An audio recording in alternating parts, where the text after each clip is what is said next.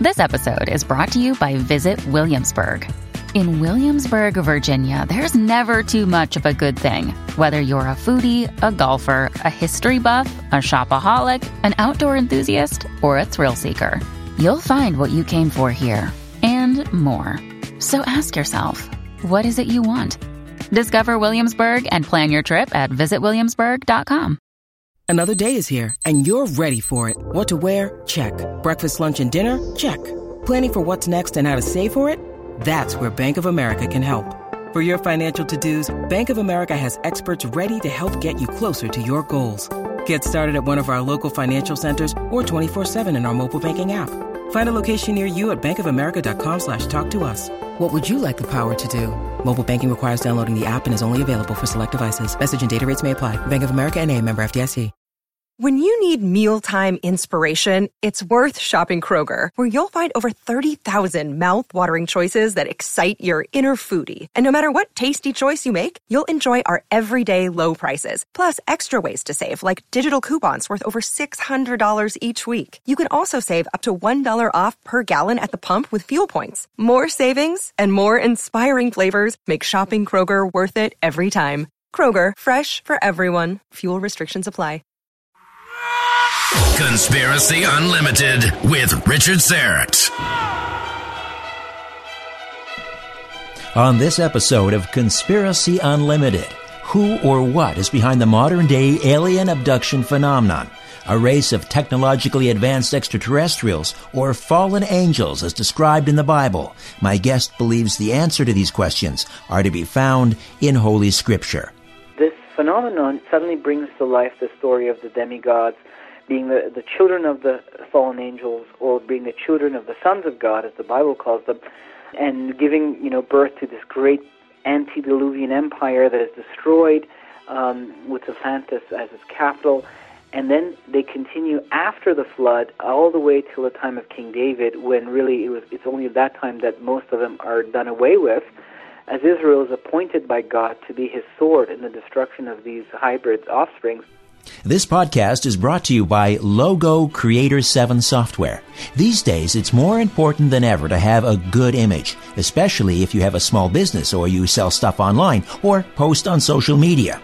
But quality graphics can cost money, and advanced software like Photoshop takes time to learn. That's why I want to tell you about some amazing piece of software called Creator 7. Creator 7 is so easy to use, yet it lets you create super looking logos, business cards, character mascots, you name it, in just minutes.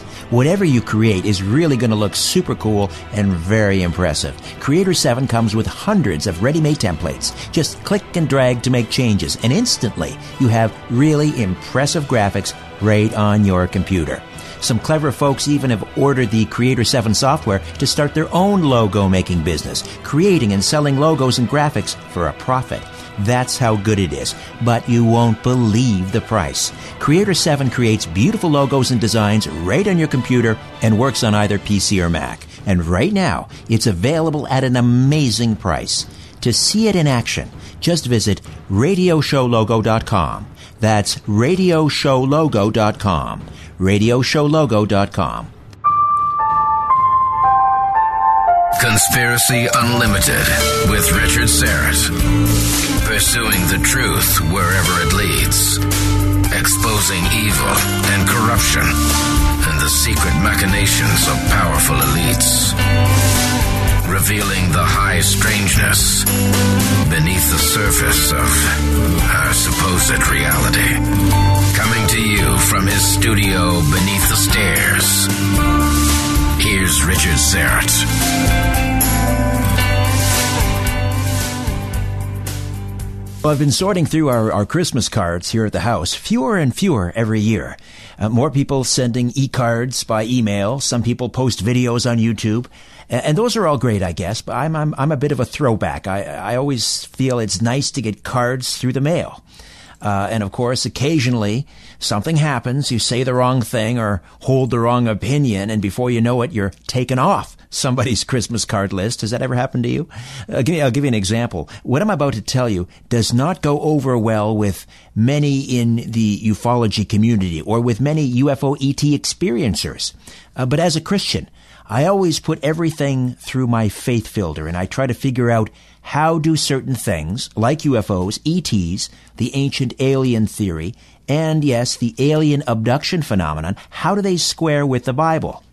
And as a, a Bible believing Christian, I believe we humans are unique within God's creation. I don't believe in extraterrestrials, but I do believe in UFOs. I do believe people are seeing some sort of space vehicle. I even believe certain people are abducted. But the question is, who or what is piloting these spacecrafts and who or what is behind the alien abduction phenomenon?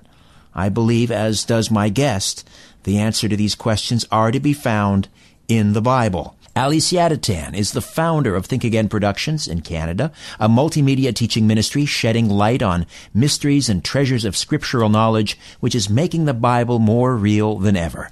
Ali has found evidence that keeps agreeing with the Bible's tale, from biblical cities peering through the sand to alien abductions and prophetic events. In 2006, Think Again Productions released the groundbreaking documentary UFOs, Angels, and Gods on Google Video, where it received 270,000 views in just nine months.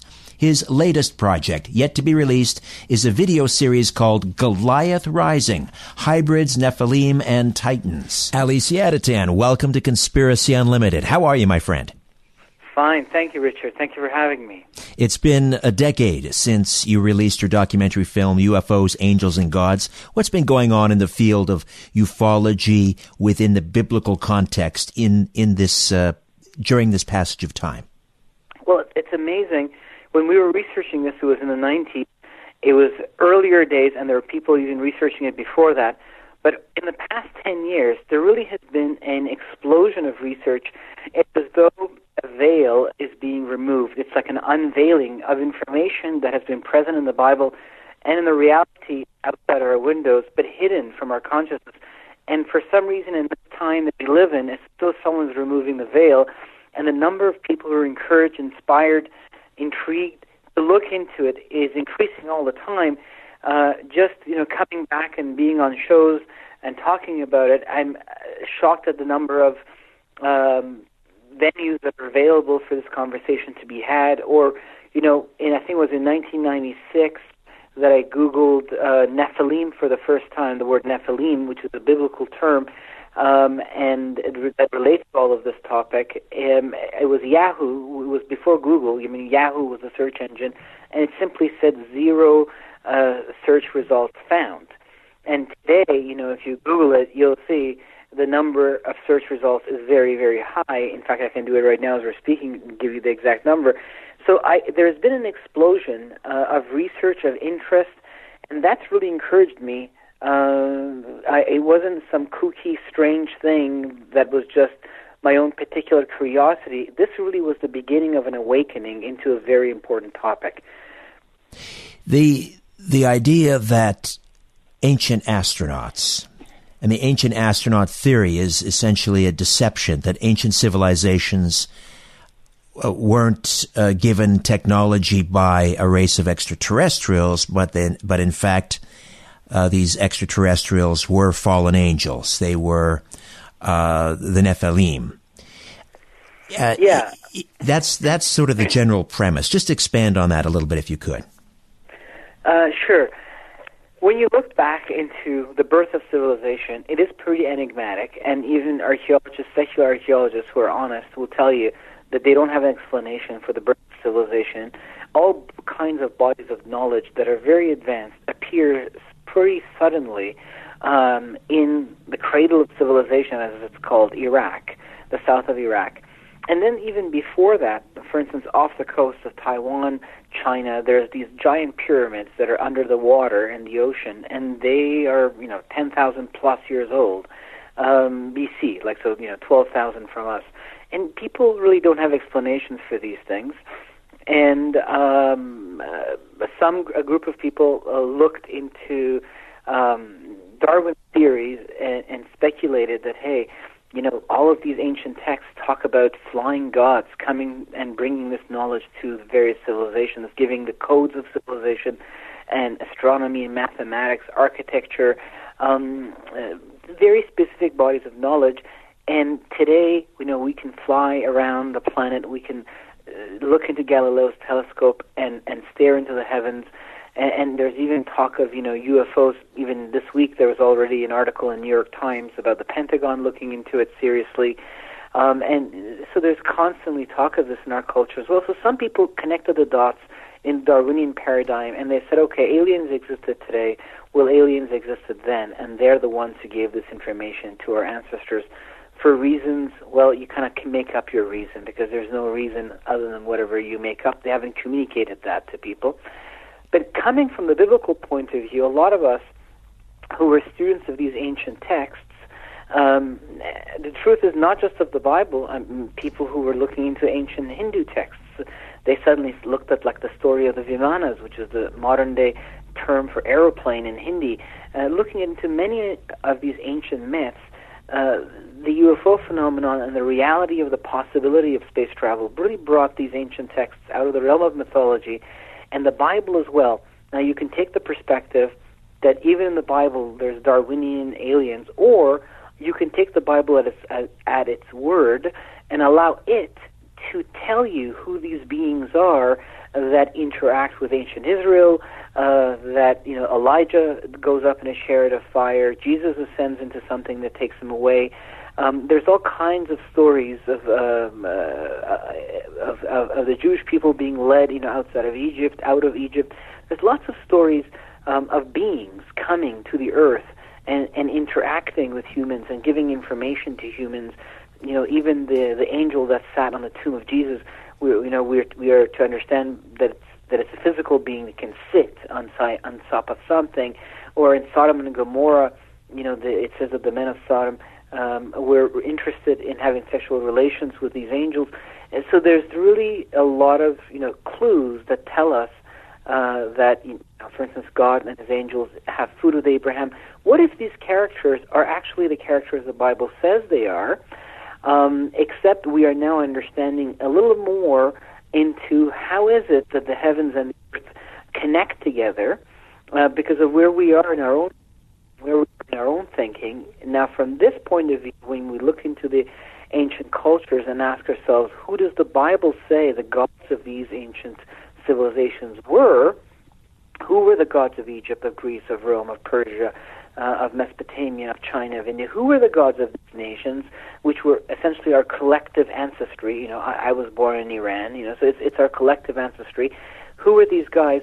Well, it's surprising to, to discover that apparently the Bible uh, sees them as what Christians call fallen angels.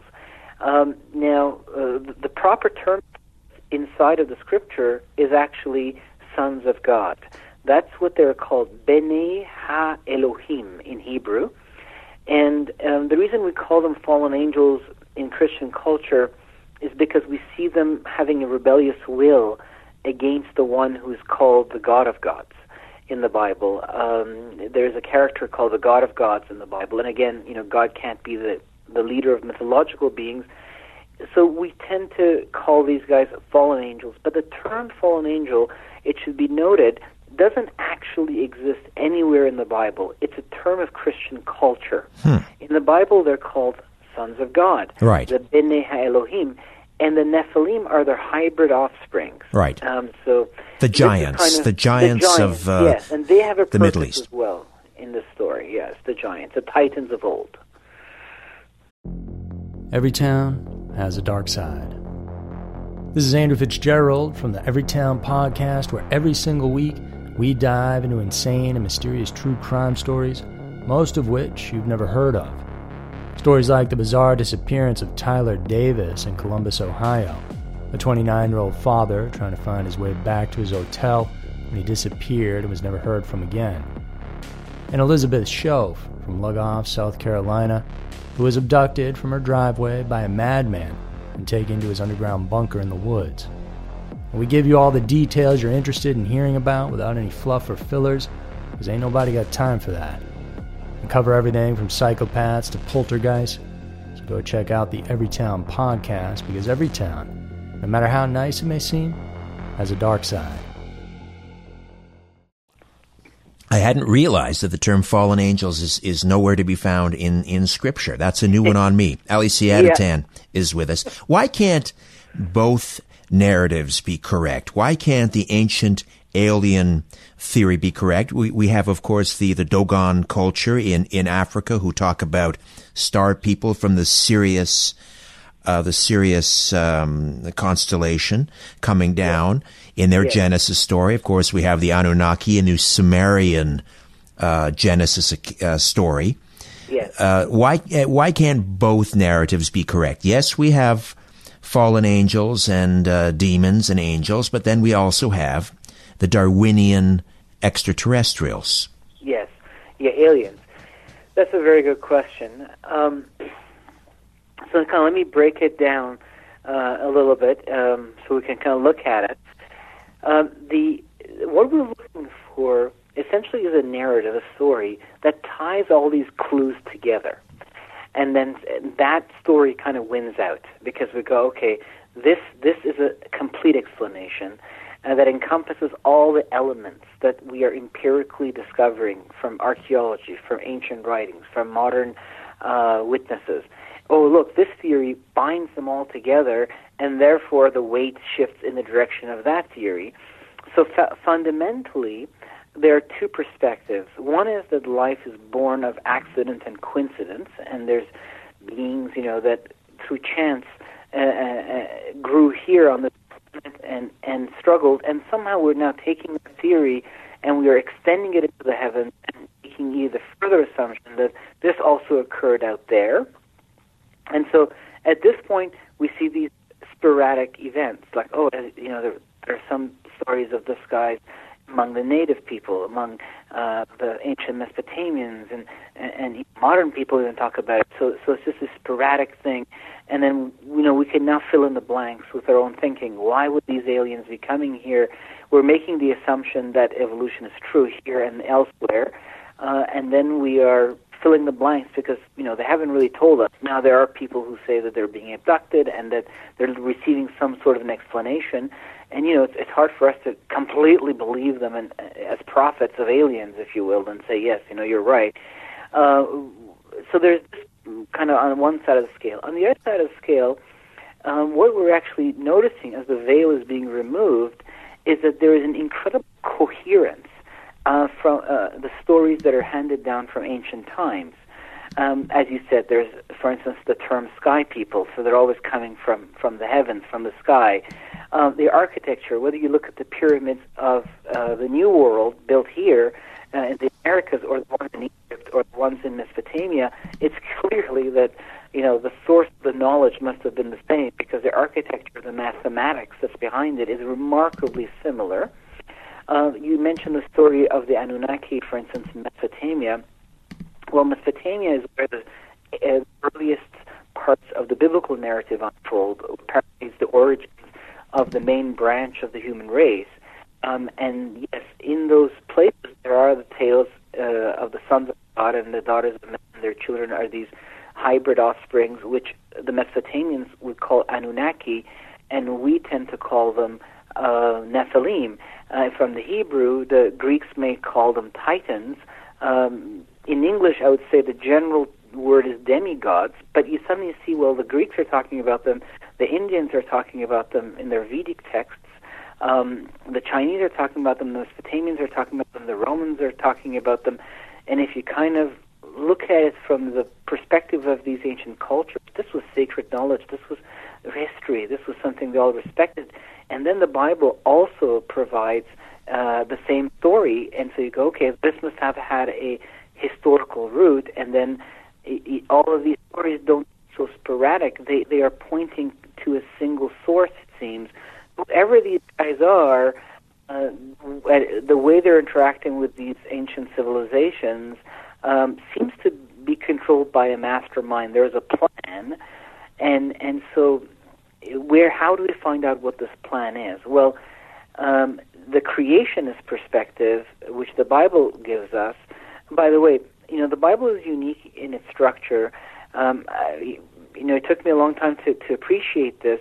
Uh, because of the way that you know we've all kind of been affected, perhaps by Christianity or biblical thinking. We've all kind of been in some ways maybe hurt, uh, discouraged, or we kind of look at it and it seems like you know why do I want to even understand anything about religion or the wars of religion? Well, outside of all of that, someone like me who came from a literature background and appreciates good stories what I noticed is that the biblical narrative was the only one from all of these ancient texts, whether it's the Vedic text of Zoroastrian, uh, the Mesopotamian, um, Enuma Elish, the Egyptian Book of the Dead, the Tibetan Book of the Dead, uh, the Zoroastrian Avesta, um, or, or even the modern Bhagavad Gita that is used among Hindus, or even the, the you know uh, the, the mighty Quran. All of these texts, um, they are different from the Bible in this sense. The Bible actually tells a story that unfolds through history with characters that live in actual physical cities that can be dug up or are still known of us, like Rome or Jerusalem. Um, and and they come from families that we know about, that we have writings about. They they they live through events that are supported by incredible amount of extra biblical sources. And in the middle of this narrative that is spanning history, a spiritual story is unfolding because it's the story of the one who was made in the image of God, and God is very much involved in the story, but so are other beings. So as you kind of follow the narrative, suddenly the narrative is able to explain to you history and who these other beings are and what was the nature of their connection to these ancient cultures and why they connected. And then, um, as though that wasn't already, you know, a lot of information, there's this other dimension of the text that comes, which is the prophetic. Suddenly, the future is also explained, and now you can see if history unfolds, the millions of events that must come together for history to unfold in the way this book is claiming uh, by people who don't read it or believe in it. They all have to play their parts, and you realize, wow, history does move forward in this direction.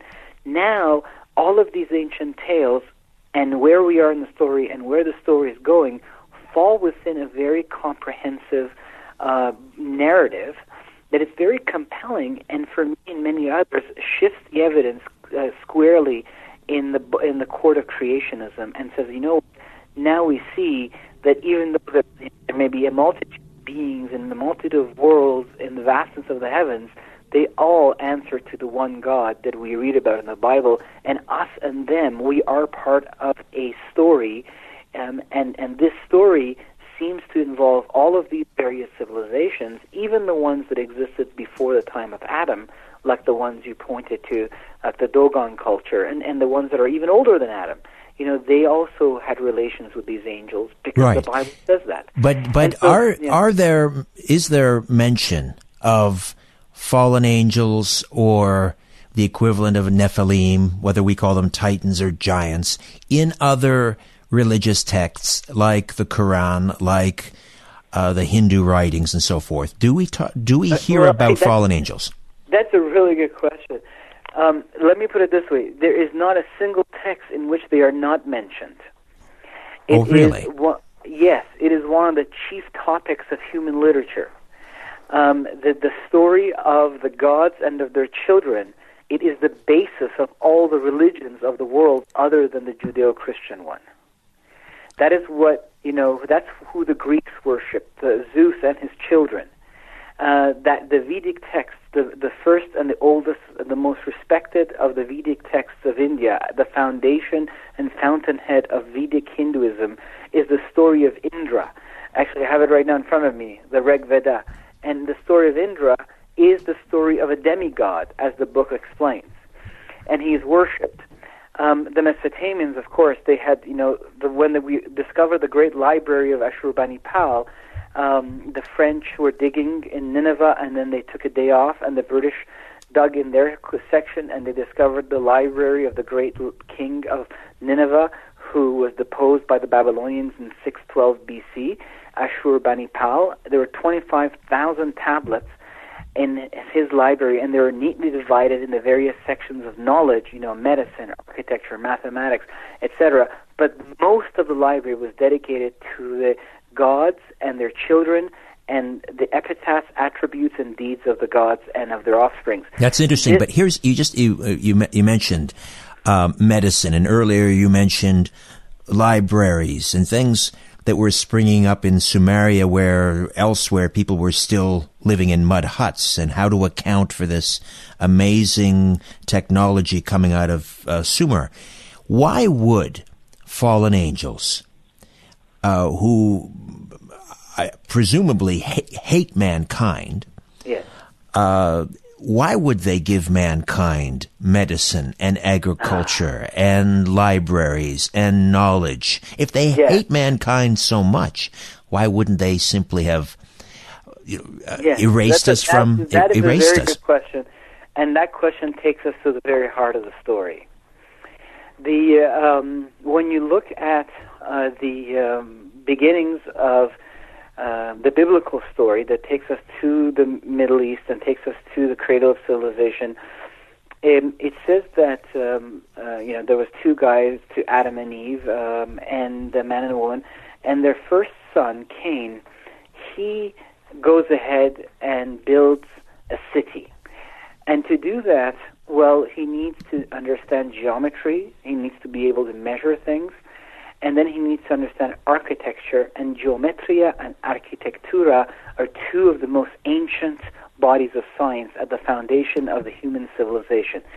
So when, when God tells to Adam that he has to go and subdue the world and, and organize it and rule it and govern it, he has to give him some bodies of knowledge to do that. And we see that Adam's Cain's children, you know, there's one who is the fountainhead of music, and we see all of these ancient musical instruments. It says that you know all the music uh, instruments of string and of uh, wind come from this particular guy. Um, so we see these ancient artifacts of music, of harps that we dig up from the Middle East that are, you know, in the, in the great museums of Europe, um, especially in London and in Berlin, and and so the um, there's another one who, who Tubal Cain. He's he's the, the first of the metallurgists. So you realize that these guys, to start with themselves, uh, were endowed with bodies of knowledge, whether it's genetically, like you know, it's just that you know, like your kid starts to grow up and you see them and they have all kinds of knowledge innately inside of them. I mean, the first time I saw my little girl trying to trick me and how young she was, I thought, wow, she knows about tricking. Like, where I never taught her this. so you know. And so there's a huge amount of knowledge. You know, they, they we start to talk to each other, and grammar is very complicated. And persuasion, you know, rhetoric, that's one of the great gifts. So we persuade each other. And so these are bodies of knowledge. Humans start out with knowledge, including farming, because it says that Adam was put in the garden to till and toil it, and then when he left, he also continued to do that. And we see from um, anthropology and archaeology that the from the Fertile Crescent emerges the first farming settlement. Sure, some was given to us, uh, obviously by. God, but but guys- how do we know guys- which what knowledge, which knowledge was given to us, imparted from the by the fa- Yeah. fa- fallen angels? Right. So then what we see is that at the beginning of the corruption of knowledge, um, the book of Enoch tells us that there are seven angels who imparted seven bodies of knowledge to us, and often, often, in many of the ancient texts, including one that I was reading the other day that comes from the native tradition, and it says that seven balls of fire fell from the Pleiades, which is one of the constellations mentioned by name in the Bible. Ah, Um, and and often, you know, when you talk to modern day people who say, "Oh no, we, we talked to some alien who says they're from the Pleiades," and you know, so so you know, once we get out there, we'll understand better how these things work. Are they gateways into other systems? Are they actually systems within themselves? But there are seven bodies of knowledge um, and that are given, and when you look at these bodies of knowledge, they're all corruptions and perversions. I'll give you one example. Azazel, the leader of the horde, he gives the knowledge of breastplates, of swords, um, of weaponry. So the knowledge of metallurgy is among us, but Azazel says, well, did you know that you can turn this into weapons? You can turn into swords, you can turn into breastplates.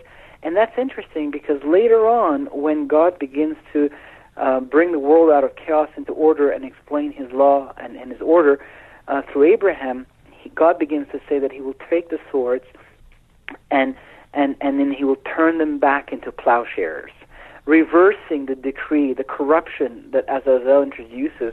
God decrees against that. but hold, but Um, wait, wait a second, Ali. But but Jesus uh, also called on his disciples to pick up a sword, and if you don't have one, sell your cloak and get one. Yeah.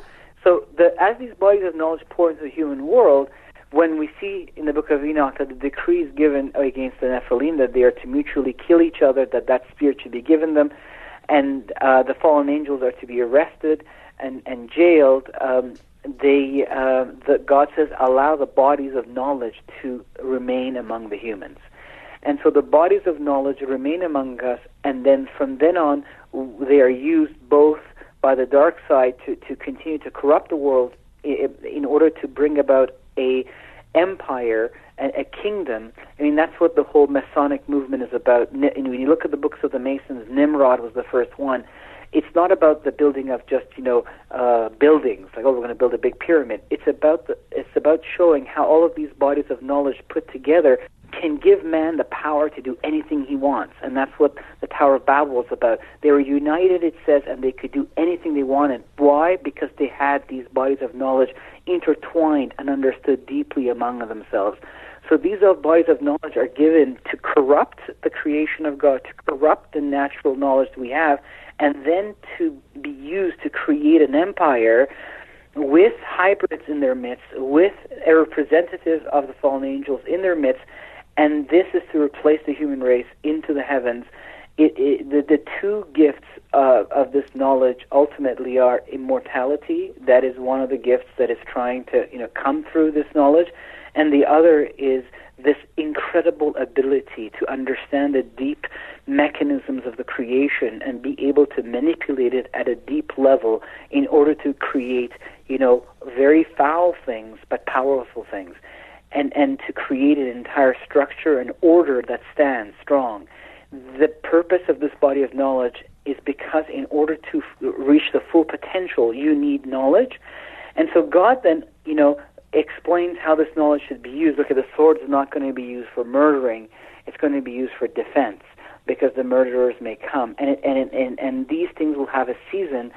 Eventually, uh, the, season will come when this knowledge is drained back out and replaced with something that is not corrupt and, and is edifying and wonderful and deep, but is in harmony with the love uh, and wisdom and righteousness that pours out of the throne um, uh, of the uh, uh of the universe, of the center of the universe. So there is definitely um, a, an attempt to build a pseudo structure to the very kingdom that God is building in the middle of the universe that involves, you know, apparently Christ uh, uh, and us.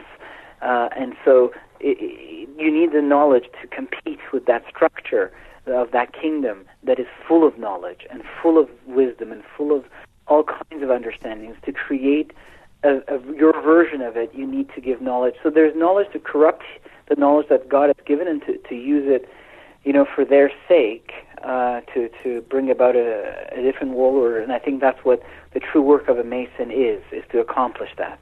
Well, you mentioned uh, knowledge to create. Let me give uh, folks listening to the podcast some knowledge to create. If you're looking for a world class website host, at a fair price. There's a company I want to tell you about, Pair Networks. Pair Networks hosts hundreds of thousands of websites. And why do I recommend them? It's simple. Because they set the standard for excellence with a technical support staff that's second to none. Their support team responds so fast and they always give straight answers. That's important. Plus, they have top of the line technology. And that's why Pair Networks offers total reliability for your website with a money back guarantee. So whether you're a professional web designer, a busy web marketer, or you're just getting a site online, Pair Networks has a web hosting plan that's right for you. Log on and, lo- and learn more at pair.com.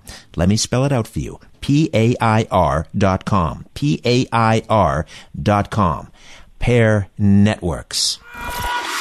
As you're staring up at the night sky, ever wonder who's staring back? No, me either. But I guess you better say it because of Richard, you know, he's all wrapped up in this stuff. Conspiracy Unlimited with Richard Syrett. Ali Siadatan is uh, my guest, documentary filmmaker, uh, UFOs, Angels, and Gods. Uh, tell us about uh, your latest project, uh, Goliath Rising Hybrids, Nephilim, and Titans. Yes you know, you, you're asking at the beginning of the broadcast, um, how much is it that what has changed in the past ten years? Not saying that uh, knowledge has increased concerning these things. Like I was just googling Nephilim, and there are six million results found. When in 1996, when I put it in Yahoo, there were zero uh, search results found. So this latest project, first of all, is drawing from the latest research and the latest researchers and their perspectives, and you know, bringing the new things to light. Um, I'll give you some examples. Um, for instance, when we were looking at the alien abduction phenomenon, which is a global phenomenon, and I'm sure that, that many of your listeners or know people and their friends who are living this or they are living it themselves.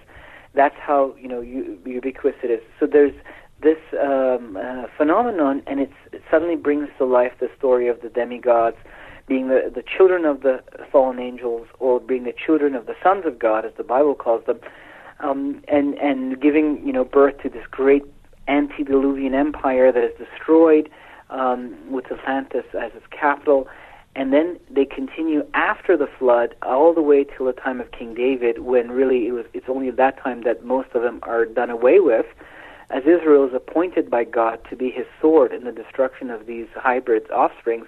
Suddenly, all of this comes to life because of uh, the modern day a phenomenon of humans, people, our friends, our, our, doctors, our lawyers, our judges, our professors coming forward and saying, this is happening to me in my private life. I'm being taken to a ship, and genetic material is removed from me, and, and a, a, an alien offspring. I, you know, I just posted an article that was on a mainstream newspaper on my Facebook page, UFOs, Angels, and Gods. That ta- it's an interview with this guy in uh, New York or New Jersey who has a job and who's saying that you know he he wants to come out of the closet. He's 74 years old, and he wants to say that since he's eight, been 18, he's been having a relationship with this hybrid. Yes, I saw that. And you saw that, right? And so this is kind of brought to life this ancient quote unquote myths.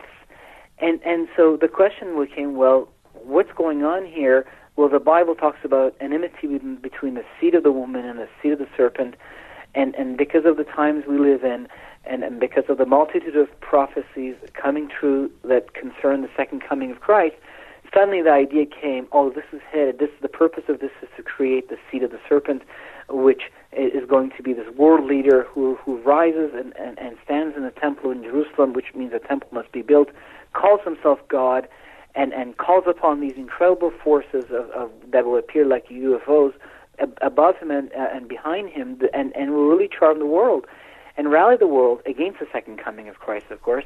And so we ran out and said, you know, we really got to share this with the world. I think we're onto something here, not knowing that many other researchers independently were coming to the same conclusion in other parts of, of the world. But now, uh, you know, I should say, and now this was this was true. But and now, we, you know, when we look at the phenomenon throughout the ages and the modern world, we have a larger perspective. For instance, this is this is a new information. One thing we're seeing is that first of all, this was not just crisis. Uh, it wasn't as though the enemy uh, was introducing these uh, titans, these hybrids, these Nephilims at specific times in history to stop the plans of God. Um, it was about always from the beginning about creating a new race that would replace the human race. So that's what's behind the the alien abduction phenomenon. Is well, this a, this a hybrid program uh, in, in, the service uh, or to create Satan's army? Is that right? Well, to create a new race that would be not only his army but also his people, grafted into ours, because we are the ones who are made in the image of God and and he's grafting in the many different houses of the sons of God, and they love their symbols, be it the sun, the star, the crescent, the moon. Their symbols, the the the the, the, fork, like the one that Neptune has, or Poseidon, um, uh, the the Trishula. Even the Hindu gods have it. They have very specific symbols that they love. These houses uh, of these seraphims, with with the mighty one on top. You know, the the Zeus of them all, if you will um, they they want to graft themselves into their, the various houses in, in, into the into the race that was made in the image of God. And I mean, I mean, you look at the Bible and you think all the many, many, many tribes of hybrids that are mentioned of Nephilim and how they marry into human tribes, and all of these human tribes who are ruled by them come one by one under judgment. But which is the tribe that receives the most extreme judgment of all? That it, that is that is spoken that their name must be blotted out of heaven completely. That every one of them must be destroyed.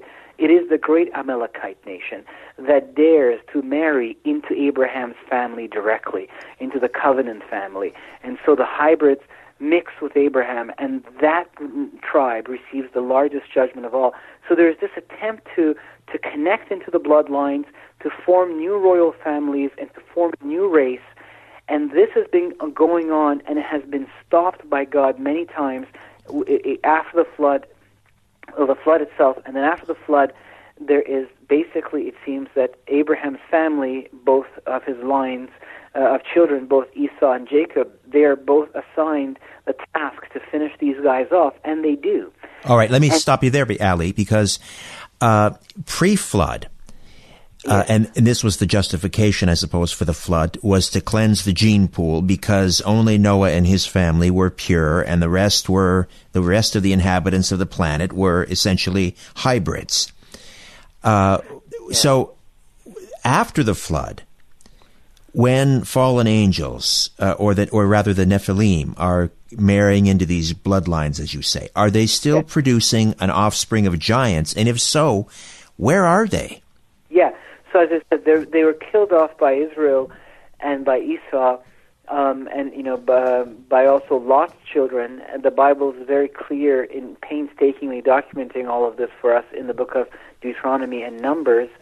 Um, and so the last of them are destroyed at, uh, at the time of King David, which is only a thousand years ago, where David fights Goliath, who's the leader of Gath. No, not a, not a thousand years ago. You said a thousand.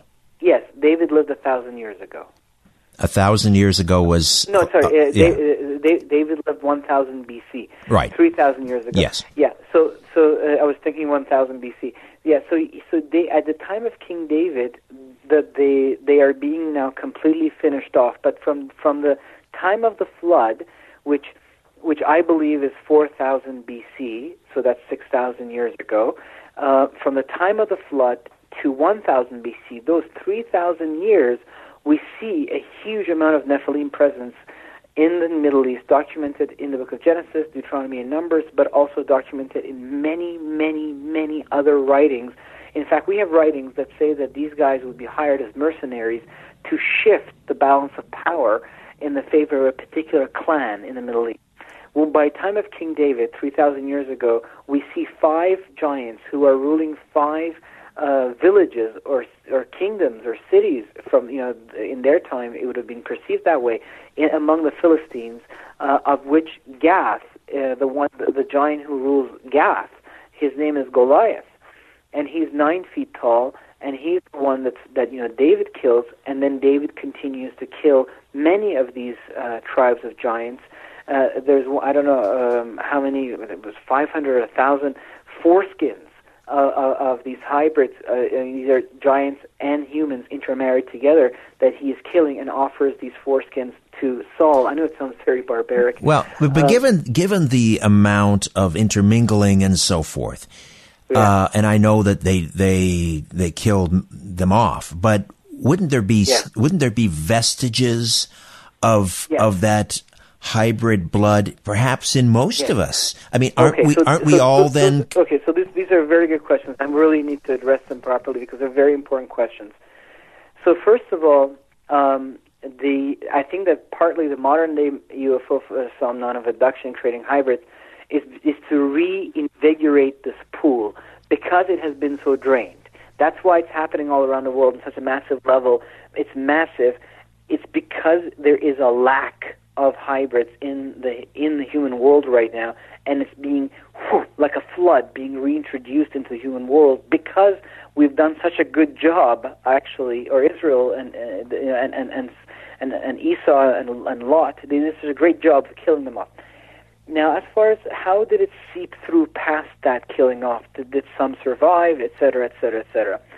Um, um, just uh, there, there are two answers to that. One answer would be, and that's one of the things I'm looking into. Uh, there's a whole new breed of researchers that are documenting how um, the ruling bloodlines of the human world that once they are narrowed down to a few, they then quickly kind of disappear into these bloodlines uh, and form these secret societies. Uh, even the Grail, the blood, you know, the whole, you remember that book, Holy Grail, Holy Blood? Yes. This was like the well, even that was apparently a code word for the noble blood of the Nephilim that forms the ruling classes and kingdoms, and they have symbols, and they they they have sort of secret society, secret societies that you know promote this occult knowledge, which is essentially this ancient knowledge that goes back to the seven angels before the flood, to to continue to reestablish, you know, through their revolutions, through their universities, through their systems, gradually a world that is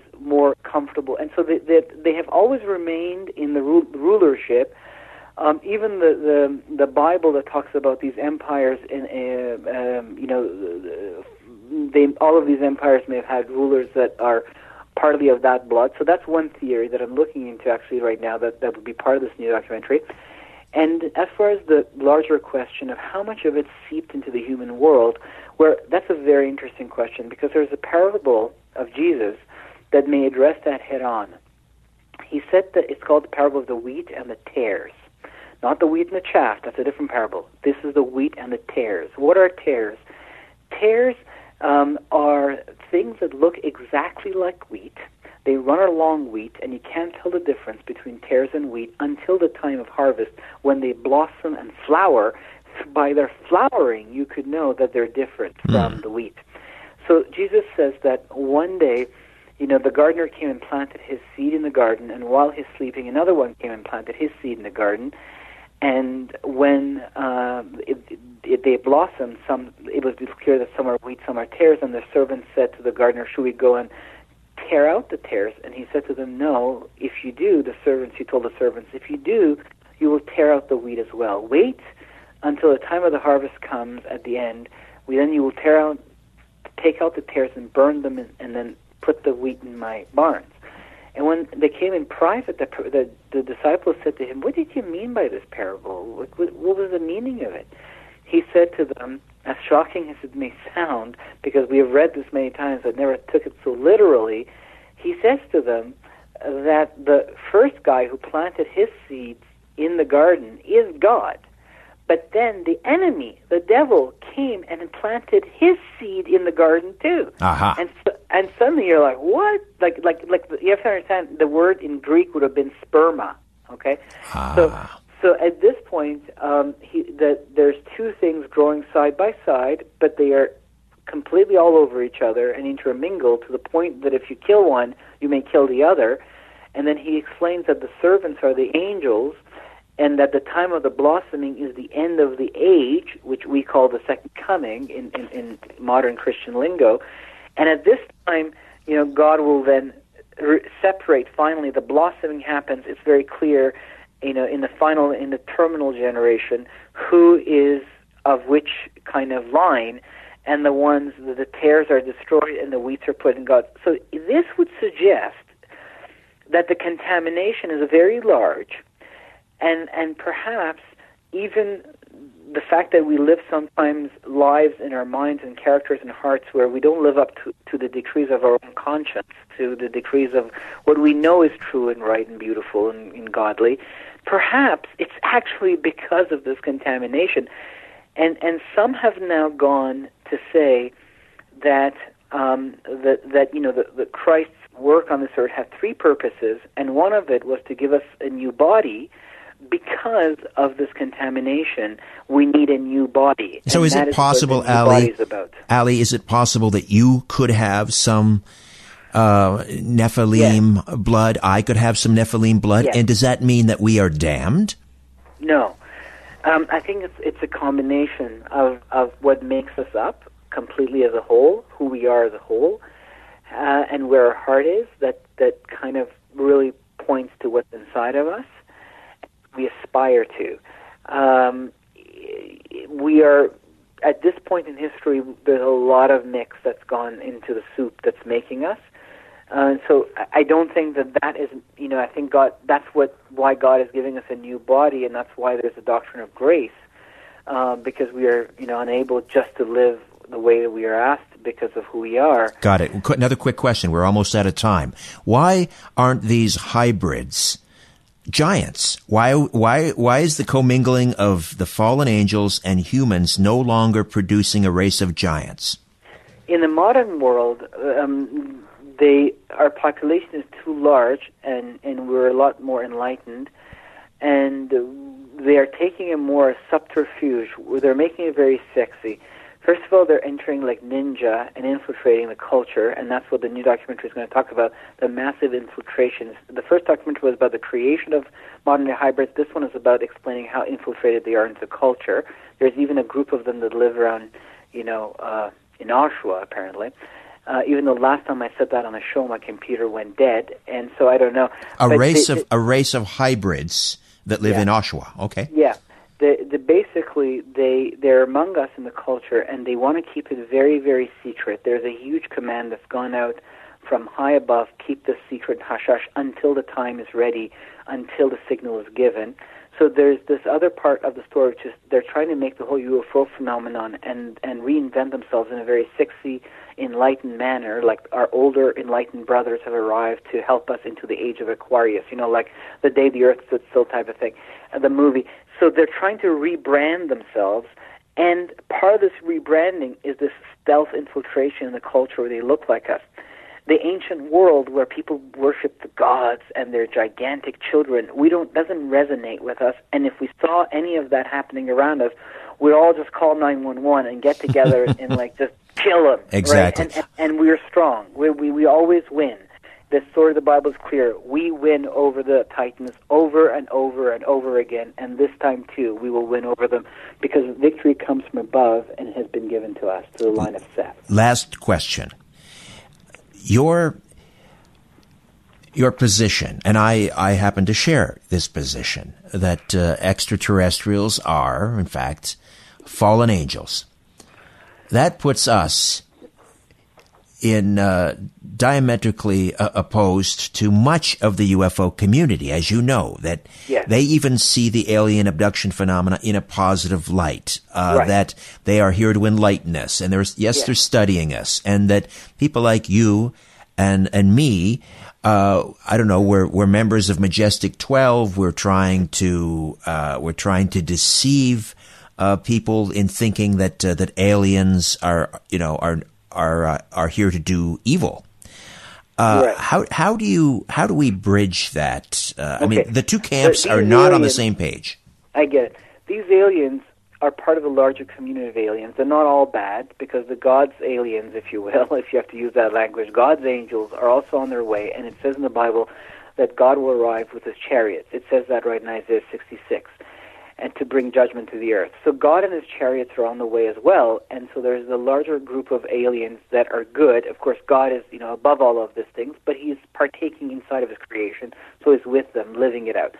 There, so there's a larger community uh, that if you want to look into the stars and look into the heavens and look for something that's good, that is also there. You don't have to always just shun the, the larger story. There is good. The reason these guys are not the good ones is because of what they're doing to people the abductions, the creation of hybrids, the self.